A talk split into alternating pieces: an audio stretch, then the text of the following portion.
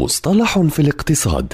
في كل حلقة يطرح المدون وصانع المحتوى الاقتصادي مجدي النوري مصطلحا اقتصاديا محددا بلغة سهلة وبسيطة.